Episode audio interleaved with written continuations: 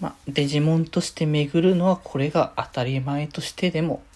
それではしたためますね。今日もさよならだより。はーい、どうも、皆さん、こんばんは、デジェでございます。はい、この番組は、今日という日に、さよならという気持ちを込め、聞いてくださる皆様にお手紙を綴るように、僕、デジェジがお話ししていきたいと思います。はい。ということで、えー、今日は、えー、デジモンゴーストゲームの、えー、お話ですかね、えー、していきたいかなと思います。はい。ということで、今回は47話ということで、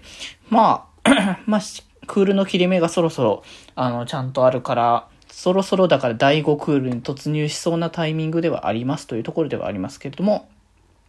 え、今回は、えっ、ー、と、メインの、えー、まあ、敵というか、メインで出てくるのが、まあ、シェイドラモンと、えっ、ー、と、ナノモンですね。はい。として出てきてって形で、まあ、最初ね、シェイドラモンが謎のこう、死を遂げそうになった瞬間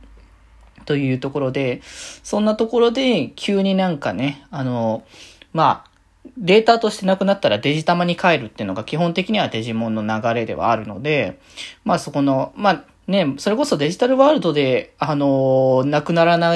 かったら、あのー、デジタマに帰らないみたいな話とかもあったりとか、まあ、いろんな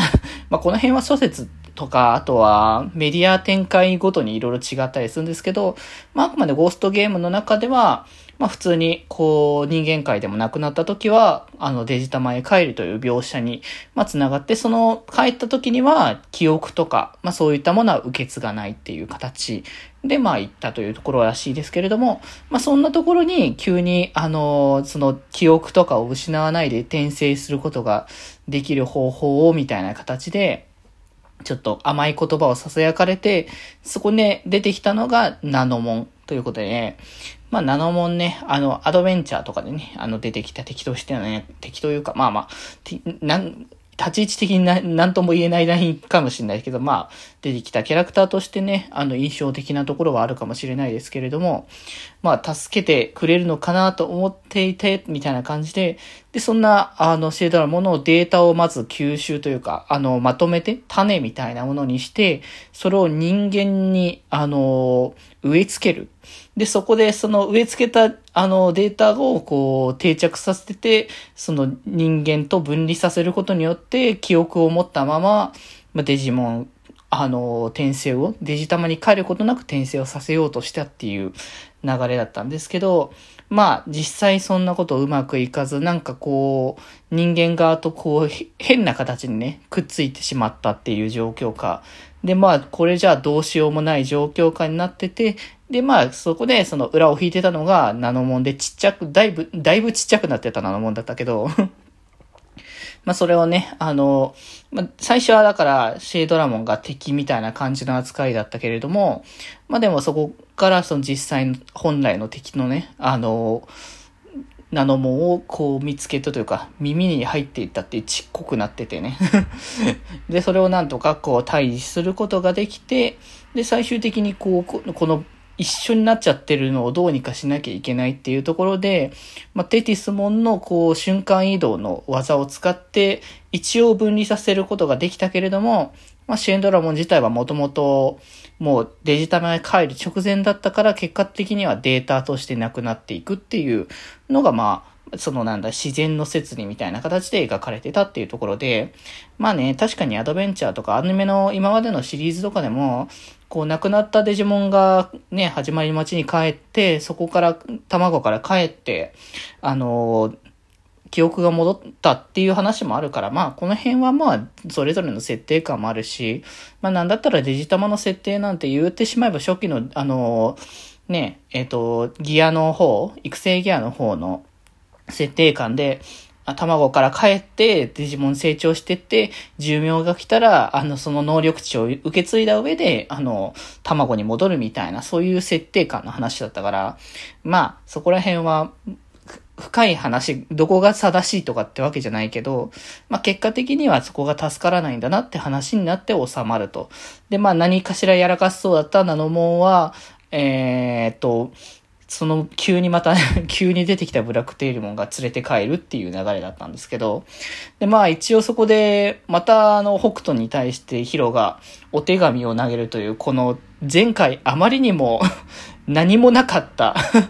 何のためにあの手紙を渡したのかみたいな感じのレベルの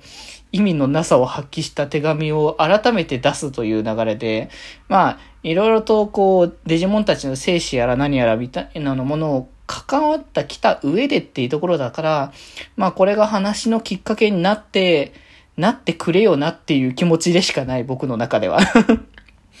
なんとかしてその設定感をちゃんと活かしたあれこれ動かしてくれ今後のその展開、もう4クールやろうとしている頃だから、さすがにね、あの、5クール目以降、そろそろ話進めないと、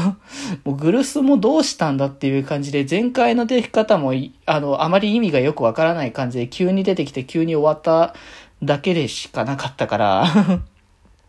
いい加減その辺の方もつけてくれないと、ちょ、は、話が、の展開が、やっぱね、どう、どうにも気になって仕方がない状況下になってしまうのでね。まあ、なので、まあ、そろそろ、こう、4クール終わる頃なので、まあ、そこら辺が進んで、あとそろそろ究極体みたいね。あの、一応完全体全員にはなってるけど、まあ3人なんだからさすがに全員究極体にするでしょう。あの、やっぱその人数が多い時は、そのメインメイン格を張る何人かを絞って、究極体進化みたいな感じの流れにするのは、ベト、ベターな流れだけど、まあ、3人だったら進化するっしょ。それこそ、まあ、テーマーズが3人って言うとあれかもしれないけど、テーマーズは、こう、他にも出てくるキャラいっぱいいるけど、主軸に出てくるのはやっぱ3人まあ、プラス量もあったから4人ではあったけど、まあ、そういう形だったから、さすがに3人とも進化すると思うから、まあ、多分グルスの件の、こう、あれこれが解決した上で、まあ、究極体進化の何かきっかけがある、あるかなと思うけど、今のところ完全体進化までで、そこまでなんか、キャラとのリンクというか、その、パートナーと、デジモンと、えっ、ー、と、に、子供との、あまりこう、リンク関係があまり意識した上での進化があまり見受けられないので、まあちょっとどうなるかわからないけど、究極体進化も、まあ期待はしたいというか まあどんなものになるかなというところではありますけどね。まあこういうちょっと、次回以降というか、今後のこう、考察じゃないけど、今後の展開への、想像をすると長くなってしまうので、今日はこの辺で 普通に長かったわ まあ、ということで、また次回もね、話していきたいかと思います。ということで今日はこの辺です。それではまた明日。バイバーイ。